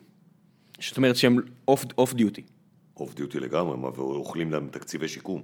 הם עכשיו חיים מה שחווה צה"ל. פתאום, אפילו אני, אפילו זה חבר נכה צה"ל. אפילו זחבק חי על ה- על ה... קיבל כסף מהמדינה. אז פתאום הם חווים את מה שחווה משרד הביטחון כל שנה. בכמויות, זה כמויות כסף, זה ארגזים של כסף. פעם היו אומרים לי שיש דמיון בין נשים ליהודים, וחשבתי שזו אמירה סתם. אני מסתכל על חיזבאללה, איך הוא מטפל במשפחות השכולות ובפצועים שלו ובשיקום שלהם. שמע, יש קווי דמיון, באמת. הוא, הוא משקיע, הוא יוצא מגדרו לתמוך במשפחות, לטפל בפצועים, הוא לא מזניח אף אחד. זה גם בין הצבאות היחידים, זה כבר צבא, זה בין הצבאות היחידים שנתקלנו בהם, שבאמת היה חשוב להם ערך חיי אדם, והיו מנסים לחזור הביתה, וגם להחזיר גופות. ולהחזיר גופות. מאוד חשוב. בטח. להם, כן. אמ, אלון פרי שואל, איך, הוא מסב... איך אתה מסביר את העובדה שכתבים צבאיים אה, עסוקים בכל כך מעט ביקורת על הצבא, ובמקום זה פועלים כמעין דוברים? קצת האשמה, קצת שאלה. זה, זה נראה לי כזה מין טענה של מפעם, שגזר אותה מהארץ מלפני 30 שנה. אני כאילו, יודע, זה- פתח אה, איזה יש גוגל, פה- פתח אה, יוטיוב, תוציא דיווחים שלי מלבנון השנייה, תוציא דיווחים לא, שלי. זה לא בהכרח אתה. מ... לא משנה, מה זה לא בהכרח, אני יכול להעיד על העבודה שלי. אני, מעולם לא הסתרתי את הביקורת שלי, חטפתי שבוע שעבר, מאוד עצבנתי את הצבא בטור שלי. בקיצור, קרא את העבודה שלי, מה אני צריך להעיד על עצמי שני, ולסנגר? מצד שני אתה, עדיין צריך לא לעצבן יותר מדי, לא נכון.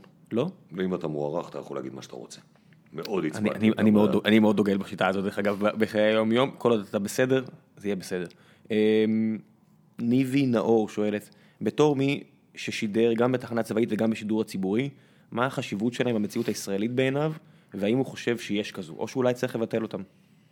בצער רב, כמי שכן, שירתתי בגלי צה"ל, ובזכותם נכנסתי למקצוע הזה, וקיבלתי מתנה ענקית בשירות הזה, אני, שאני מעריך אותה. נכנסתם קול רדיופוני? כן, בעזרת המלבורו ירד איזה חצי אוקטבה. זה, זה גמר אה, הרבה מוזיקאים, אה, Don't go go there, אתה יודע. למה? תראה את לנארט כהן, השביח אותו. אה, אבל אני מסתכל על בוב, אני מסתכל על רוברט זימרמן, בוב דילן, אה. דון, תפסיק, תפסיק. אתה יודע, יש לך קול מוצלח, אל תפגע בו. אבל אני מחזיר אותך לשאלה. היום אני אומר בצער שאני לא, לא מבין את תפקידה של גלי צה"ל בתוך מדינת ישראל. אני לא מבין למה הצבא צריך לממן תחנת שידור כשיש כזה היצע של תחנות. כשאני שירתי בגלי צה"ל היה כל ישראל וגלי צה"ל, זהו. למרות שהם אומרים שהיא רווחית בכלל. זה לא, זה לא משנה, אולי עצם ההתעסקות. אז תפריטו אותה, אז תמכרו אותה, אין לי בעיה. למה תקציב הביטחון צריך לממן שידור? מה, אתה יודע, באמת, כששידרנו לפני 30 וכמה שנים, אז באמת ידענו שאנחנו משדרים 24 שעות, כי כל ישראל לא שידר 24 שעות, והייתי יושב לפעמים בלילה, מנגן תקליטים, וידעתי שהחייל ששומר, זה מה שיש לו. אין לו שום דבר אחר. לא היה אז אה, טלפון, זה... ה- השידור שלי, המוזיקה שאני לא שם היה לו, ווקמן. אני מעביר לו את השמירה. כן. בלילה. אז אה, אפשר למצוא איזה היגיון. אני לא, באמת, בצער אני אומר את זה, אני אוהב את התחנה הזאת, יש לי המון נוסטלגיה, אני לא רואה את מקומה ב, בציבוריות הישראלית. הצבא לא צריך לממן ש- שידור רדיו. הי- הייתה פה עוד שאלה שקשורה לדוברות סלאש לא דוברות, אה, ענינו על זה, אני לא- לא אעלה אותה, מצטער. אה, משה זיני שואל, אה, איך קורה שצבא מהווה ישות בולמת ופרגמטית בעוד הממשל הוא קרקס? מה המשמעות על- של זה לאורך, על דמוקרטיה לאורך זמן? אז ענית על זה קצת, אבל כן, אני חושב זאת... שנגענו בזה. אני חושב שכן, הצבא הוא מהווה היום בגלל שהוא עדיין מקום שכן יש בו איזה שהם סטנדרטים, וכן אנשים משובצים בכל זאת לפי איזה שהם מבחנים וסרגלים. למרות שכבר היום יש הרבה ביקורת על, אה, אתה יודע, איך קובעים קאבות וכל מיני כאלה, שהיה בזה קצת גזענות וקצת אה, כאלה. כן, למרות שגם זה תהליך שעכשיו נמצא בשינוי מאוד משמעותי. כן, אתה, אתה נחשף לשינויים גם שם? בטח. מה? לא, הם הולכים לשנות את כל השיטת מיון, קודם כל לאחד אותה בנים בנות שזה כבר טוב. דבר שני, לאסוף הרבה יותר מידע על המגוי... המלש"ב, מה שנקרא, תחביבים, במה הוא מתעסק. הם הולכים להציף אותו בשאלות בסלולר, שהוא יצטרך לענות על שאלון נורא ארוך, שמהשאלון הזה אפשר לבנות פרופיל של בן אדם עם העוצמות שלו, עם תחומי העניין שלו, לדעת, למ... לדעת כן, זה למקם שאלון אותו. 300, שאלון 300 סך הכל זה הרעיון שלו היה. אבל פה זה הרבה יותר פרטני, עם כניסה לתחומים שבעבר הצבא לא התעסק איתם ב- אל מול המתגייסים, מתוך כוונה באמת לקחת אנשים ולהביא אותם למקומות שלהם. פתאום, אתה יודע, עם אנשים שבאמת הם גאונים ב... ב לא יודע מה, בהטסת אה, טיסנים, והיית מגלה את זה רק אחרי שהם הגיעו לטירונות, אתה רוצה לגלות את זה לפני וכבר לייעד אותם לנתיב, ואולי שיטיסו מל"טים. אז לאתר את הכישרונות האלה, אני חושב שהמשקל, אני מנסה לשחזר, אתמול ישבנו עם ראש אכ"א, הוא, הוא הסביר את ה... הם, הולכים- לעשות איזשהו שינוי בדרך שהם עושים את הקאבה, אבל אין לי את המחברת, אז אל תתפוס אותי פה על המילה. לא, בסדר, כל עוד יש שינוי אני חושב שזה די והותר. אני חושב שהם מבינים את הצורך בזה, שלא לעשות מדדים גסים כאלה שאנשים נופלים שם בין המספרים. אוקיי. עמרי אופיר שואל, אה, לגבי סיקור בזמן מלחמה, בהסתכלות לאחור, האם לדעתך ישנם דיווחים תקשורתיים אשר גרמו לנזק ביטחוני? אה, היכן נמצאים הגבולות של גופי תקשורת בעניין הזה? היו שגיאות שנעשו בזמן מלחמה, בדיווחים, לשמחתי לא שלי, אבל אה, היו שגיאות ש... מה, דיווחים על נפילות וכאלה? לא, הנפילות זה עוד מילא, למרות שגם גם שם אנחנו מאוד משתדלים שלא לדווח, אבל היו, היו טעויות של כתבים בזמן מלחמה שתיארו דברים שלא היו צריכים לתאר אותם. אה, אנחנו מאוד מודעים, כל שידור שלי, אה, או שעובר צנזורה, או שמתבצע בטח בזמן מלחמה, או שמתבצע אחרי שיחה עם הצנזור, שבה הוא נותן לפחות את הפרמטרים, על מה, במה לא לגעת, כדי לא לגרום לנזק. מתעצבן עליך לפעמים? לא, יש, יש המון ריספקט, גם הם, יש לך כבר ניסיון גם לדעת, אנשים אה, בצנזורה הם אנשים שעושים את זה גם כן עשרות שנים, אז יש המון ריספקט, עברנו הרבה ביחד, הם מבינים אותי, אני מבין אותם. איך איך הם אישרו את הספר של אריק? או שזה הכל, אתה יודע... שמע, הספר יושב ממש טוב על הנתונים, מאוד אני- מדויק, אני הרגשתי שהוא יושב יותר מדי טוב על הנתונים. נכון. אה, אני, אני לא פסימיסט כמוהו, ואני לא חושב שאנחנו לא, שם. עזוב ואני- התוצאה, סתם אה, כלים ויכולות. נכון, או הספר בהקשר הזה הוא מאוד מדויק. אתה חושב שצה"ל. רצה להוציא את זה החוצה? או שפשוט הצנזור אמר, אה, fuck it. לא, זה, אתה יודע, זה, בסוף זה fiction שלא מחוברת למידע, על בסך הכל כל המידע שהוא כתב שם, אתה יכול לקרוא גם בדיווחים שלנו, זה לא... לכן אני לא רואה לצנזורה שום בסיס לא, נגיד, יש שם- את זה. יש שם איזו התייחסות בספר לחוסר, אה, החש- בעצם חוסר היכולת של צה"ל לעשות מכה שנייה עם נשק אטומי בגלל בעיות כאלה ואחרות של צוללות. עכשיו אני קורא על זה ואני אומר, טוב, אוקיי, נחמד לדעת. אוקיי. תקראו, אני יודע, אה, נכון, לא נכון, לא יודע. אה, אה, הלל כהן שואל, מה עמדתך בנוגע לשליטת צה"ל בשטחים? האם מפעל ההתנחלויות והכיבוש באמת תורמים לביטחון או שהם רק מקדמים אינטרסים פוליטיים? אז בואו נעזוב את החלק השני ונתייחס בראשון. עוד פעם החלק הראשון? אה, האם מפעל ההתנחלויות והכיבוש באמת תורמים לביטחון? זה החלק השני, מה היה החלק הראשון? אה, מה עמדתך בנוגע לשליטת צה"ל בשטחים? אה, אתה יודע, השאלה הראשונה זה פשוט איפה אתה על הסקאלה הפוליטית, אבל... כן. בוא נדלג. כן, הנחתי ככה, בגלל זה ניסיתי לה- להוציא משהו מה, מהשאלה שלו, ואני אני מבין ללבך בחוסר היכולת שלך לענות פה. אמ, בתור איש תקשורת, האם לדעתך יש אותם לדיווח לפי מקורות זרים? לא, אני כאן, לא אני מכתיב את הנוסח הזה. הבדיחה הזו לא מצטעת עצמה? קשה לי לחלוטין, זה מרגיש מטומטם, כן? זה גם נהיה כבר, נהיה כבר קלט, זה כבר, זה כן. כבר... זה כבר נהיה מים, זה נהיה אה, משהו אז הנה עוד תרבותי. שבועיים אה, יותר לנו להוציא סוף סוף, כנראה עוד שבועיים, אולי עוד שלושה, את הסיפור, סיפור שהתרחש לפני עשור, שעד עכשיו היה מותר רק בפרסום לפי מקורות זרים. אה, מה, מ-2007? כן. עכשיו, יש טענות שקשה לי מאוד לאמוד אותן ולמדוד אותן, שאומרות שאלמלא היינו מטפלים בסיפור הזה ושומרים על עמימות, יכול להיות שהיינו נכנסים למלחמה. אוקיי, אז למי שלא מכיר, היה משהו אה, צפונית אלינו, פעולה של צה"ל, כביכול, לפי פרסומים זרים, אה, והטענה היא שאם לא היו שומרים על העמימות, אז הסורים היו חייבים להגיב, כי זה בעצם ככה, פוליטיקה מזרח תיכונית אומרת שהעמימות מאפשרת להם להגיד לא קרה פה כלום, אנחנו לא יודעים כלום. מרחב הכחשה, מה שנקרא. מרחב הכחשה. אתה כופר בדעה הזו? קשה נורא למדוד את זה, זה, זה מה שאי אפשר לאמוד אותו, אני לא, מה יודע, גם שאנחנו רואים את הצבא שלהם בפעולה ואתה אומר אולי הם ידעו מה הם עושים גם שהם לא הגיבו. יכול להיות, אבל באמת זה מסוג הדברים שבדיעבד נורא נורא קשה למדוד אותם. אה, אני לא אוהב את המנגנון הזה, הוא מטופש בעיניי, אבל אני לא אמ, יכול לסתור אותו לחלוטין, ואגב, הפרסום שהתבצע בשבועות הקרובים הוא כתוצאה ממאבק שהערוץ שלי ו- ורביב דרוקר ניהלו כדי להתיר את זה, כדי לאפשר לנו לפרסם את הפרטים. יש פה בעצם גם ספר מעורב. ספר אה, מעורב, כן. בסדר, אנחנו לא נדבר על זה עכשיו, כי נכבד את ה... אתם תשמעו על זה תכף, מי שלא מבין בדיוק על מה אנחנו מדברים. אמ, ניר מירצקי, חבר הפוד, אנחנו מתקרבים לסוף, אה, שואל, אה, האם אתה קורא רוטר, ומה לדעתך התרומה של אתרים כאלה, אם בכלל? באופן אישי לא, לא, לא קורא רוטר. זאת אומרת, אתה מוצף במילא בכותבים של רוטר? אה, יש לי כאילו מספיק נכנסת לי דיסאינפורמציה ממקורות אחרים, אז לא, אין לי צורך בעוד.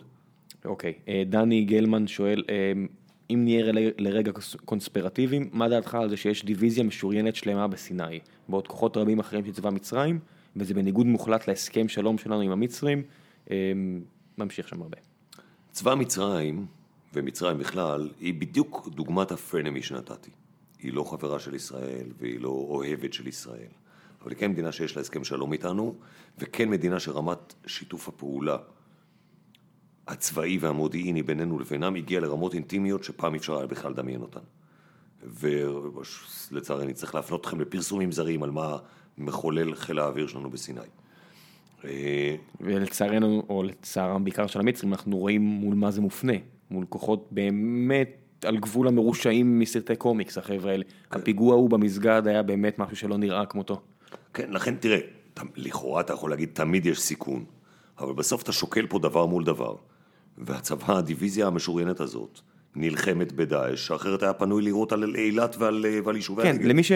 תסתכלו על. על המפה, זה סיני היא ענקית, זה לא סיני של אילת, זה סיני של עזה, זה סיני שנמצאת 100 קילומטר מ... מאשקלון, כן, משהו כזה. לי אפילו פה הרבה פחות, 50. כן, זה סיני שנמצאת כמעט על עזה. כן. לכן בסוף הצבא, הדיוויזיה הזו עושה עבודה בלהילחם במישהו שהוא גם איום כלפיי. וכן, יש תמיד, יש פה תמיד איזה מידה של סיכון, אין תעודות ביטוח בעולם הזה, כי אבל תמיד... מצרים לא בדיוק המדינה הכי יציבה בעולם. נכון, אבל למרות עדיין שהצבא אתה- שלה תמיד די יציב. ותראה, המדינה הזו הלכה למהפכה, פעמיים. והלכה לקאונטר מהפכה כן. אחרי זה, מבחירה של אותם אנשים שעשו את המהפכה בתחריר, הביאו אחרי זה את עליית הצבא. לכן אתה אומר, אתה יודע מה? הם כנראה יודעים גם לעשות בחירות נבונות. אני לא יודע, זו מדינה שמתווסף לה מיליון אנשים כל כמה חודשים, אני לא יודע כמה באמת, יש שם יד מכוונת בכאוס הזה, אבל אם אתה אומר, אני, אני, אני מקווה לטוב. שאלה אחרונה, אה, מצטער לכל החבר'ה שלא לא הגענו לשאלות שלהם, עקיבא בלוך שואל, איזה נושא לדעתך חשוב מאוד אבל לא מסוכר מספיק? וואי, שאלה טובה. אה, ידענו עם מה לסיים. כן, לא, אני אני מנסה לחשוב מכל הדברים. אני, אני חושב שרוב המערכות הציבוריות שלנו לא באמת מקבלות את הבקרה שהן צריכות לקבל מהתקשורת. באמת אני אומר את זה. מהמערכת התחבורתית, שהיא שערורייה ואנחנו מקיזים דם בכמויות בלתי אנחנו נתפסות. צפרדע בתוך סיר רותח שכבר רתח. מה אנחנו, הכמויות הדם שאנחנו שופכים בכבישים, וזה מתקבל באיזה שוויון נפש כמו גזירת גורל. עצם העובדה הרי- שאין, אי אפשר יותר לנסוע בכבישים. נכון, עכשיו, אין. הרי, הרי ברור שזה עניין של השקעה, ברור שאם תעשה כבישים יותר טובים, אם הם, מערכות בטיחותיות יותר, יותר טובות, יהיה פחות תאונות, אחד. שתיים, מערכת הבריאות שלנו. באמת, כאילו, לא... לא שהיא בין הטובות בעולם, אבל ירדה מזוהרה. אתה נכנס לבית חולים, וחוזר אל אה, עולם שלישי 20-30 שנה אחורה. אני- אני אני קצת אמביוולנטי פה, כי מצד אחד אתה באמת נכנס וזה מבנים מכוערים, והכל נראה ג'יפה, מצד שני, קרוב משפחה שלי, היה לו אה, כאב ראש, הלך, תוך שנייה מצאו לו מפרצת, תוך חודש כבר ניתחו אותו, אה, הצילו לו את החיים, הכל, אתה יודע, אתה לא חושב על לשלם כי זה חלק מאיזשהו ביטוח קסמים, איך קוראים- לא- לזה אקסי דיאגנוזיס, כאילו. כן, אה, אתה יודע, מסוג הדברים האלה, ואתה אומר, לא בכל המדינה, אני לא לוקח את זה כמובן מאליו. את העובדה ש... בסך הכל... אבל המבנה עצמו, אתה נכנס לא פנימה, וזה... זה לא, זה לא רק המבנה. לא, הכל, הגישה. וזה כמות האנשים שמתים מזיהומים שיש בבתי חולים. וה... אני חושב ש... אה, גם, גם אותו, הוא היה, וגם כתבתי את זה, לא רציתי כי זה משהו אישי מאוד, אבל הוא, נכנ... הוא שכב שם, אתה יודע, ארבעה ימים בבית חולים, אני אומר, חבר'ה, אז תקנו, אני יושב עם, ה... עם האחראים, תגיד לי כמה עולה המכשיר הזה, לא עדיף שיהיה שניים כאלה, ואז בן אדם לא יישב ארבעה ימים אלא רק יומיים, והסיכוי שהוא יחזור אליכם עם זיהום מקטן, סתם לאורך זמן מישהו עשה את החישוב הזה? אמר לי, ברור אני- שלא, אני- אף אחד לא עשה את החישוב הזה. אז אני עונה קצת לאחת השאלות הקודמות, שהייתה קצת קנטרנית כזו. אם, על כל. אם על כל, אה, אם היינו מסקרים את המערכות האלה, הבריאותיות, התחבורתית, ובודקים כל תקלה, כמו שאנחנו מסקרים תקלה או תאונה בצה"ל, ואנחנו חוקרים לעומק, ואנחנו מביאים תחקירים, ואנחנו שלושה ימים עוסקים בכל תאונה בצה"ל, אם היינו עוסקים ככה בכל מקרה מוות מיותר שנובע מהמערכות האלה, יכול להיות שאולי גם הם היו משתפרות. אולי מישהו היה מבין שצריך לשחרר את הברז על תקנים לרופאים, אתה אומר? גם בין היתר, אתה יודע כמה רופאים מסיימים פה וכמה כמה תקנים יש? העובדה שצריך 812 לפסיכומטרי בשביל להתקבל לרפואה, מקצוע שבו מתעללים בך עד שאתה מגיע לרווחה כלכלית. אבל בסוף מכל הרופאים האלה, שעולים לי כל אחד בהכשרה שלהם חצי מיליון שקל, 75% אני שולח לחוץ לארץ, כי אין לי תקנים בשבילם בארץ, אין לי מה לעשות איתם. זה מדהים. אתה יודע, היה לנו, אה, לפני כמה ימים ישבתי בתדרוך עם אה, שר הביטחון, וישבה לצידו אה, קצינה בכירה. ואז היא הציגה שקף של תקציב הביטחון הישראלי אל מול תקציב הביטחון של איראן, תראו איך שלהם גדל ושלנו קטן. ואמרתי לה, "אמ, אולי יש לך שקף, תקציב ההשקעה בחינוך מדעים בישראל בהשוואה לאיראן? ואז היא גיחכה. ואני אומר, אנחנו לא מסתכלים על הדברים האלה. באמת, אני אומר, גם מי שהמדינה הזו יקרה לו חייב להבין שהעוצמה שלנו היא לא רק הטנקים ולא המטוסים ולא סיירת מטכ"ל ולא רק השייטת, זה הכל נורא חשוב. בסוף העוצמה שלנו היא גם איזה מדינה אנחנו, האם אנחנו חברה מספיק חסונה, האם אנחנו משכילים מספיק, מה הסולידריות שבינינו. הון אנושי. כל אלה רכיבים של ביטחון לאומי. ומי שבסוף מודד רק את הכוונת של הטנק או את קנה התותח, זה החוסן הלאומי והיכולת של מדינה להתמודד עם אתגרים גדולים כמו שעדיין יש לנו, היא לא תיגמר שם. בדרך כלל אימפריות נפלו כשהם התחילו להסתכל רק על הקצה החרב ולא על ה... אתה יודע, back home. נכון. על, על על איכות, ההון. איכות החיים של, ה, של הרוב האנושי. טוב, לפני שנסיים, הייתי מזמין אותך להביא המלצות על משהו, אבל מתברר שהרסתי לך את זה. בא לך להמליץ על משהו אחר, אם לא על גיבור של אריק? שאנחנו ניתן שם לינק? מה עוד קראתי? אני, האמת שאני, סליחה שאני קצת מונוטוני, אבל אני באותו ז'אנר. קראתי את אה, צוערים, ספרו השני של המכונה יונתן דה שליט. אה, המשך למי שקרא את אה, בוגד, ספרו הראשון. כתוב מצוין, מתכתב המון עם העולם החשאי שאני מאוד אוהב אותו ומתעניין בו. זה, זה, באמת, אה, זה באמת יופי של ספר. כן, ספר נהדר. כן. נהניתי ממנו, הוא פיק- פיקטיבי לחלוטין כן, כמובן. זה מסוג הדברים האלה שאתה קורא את זה ואתה אומר, אני מאוד מקווה שזה לא אמיתי הסיפור הזה. זה לא, לא טוב לי לדעת את זה. בעיקר הראשון, הראשון היה, היה בו איזה משהו מטלטל כזה, שאתה כן. אומר, רגע, וואלה, אולי יש כזה. אה, אני, אני, מעיתון דיבורך אני מניח שאתה מבין שאין כזה, שאתה אומר לי שאין כזה, אז זה כבר בסדר. לא אמרתי, תקראו, תראו. כן. תהנו. תודה רבה, אלון. אה, תודה רבה, חבר'ה, שהאזנתם. ביי ביי, נתראה שבוע הבא.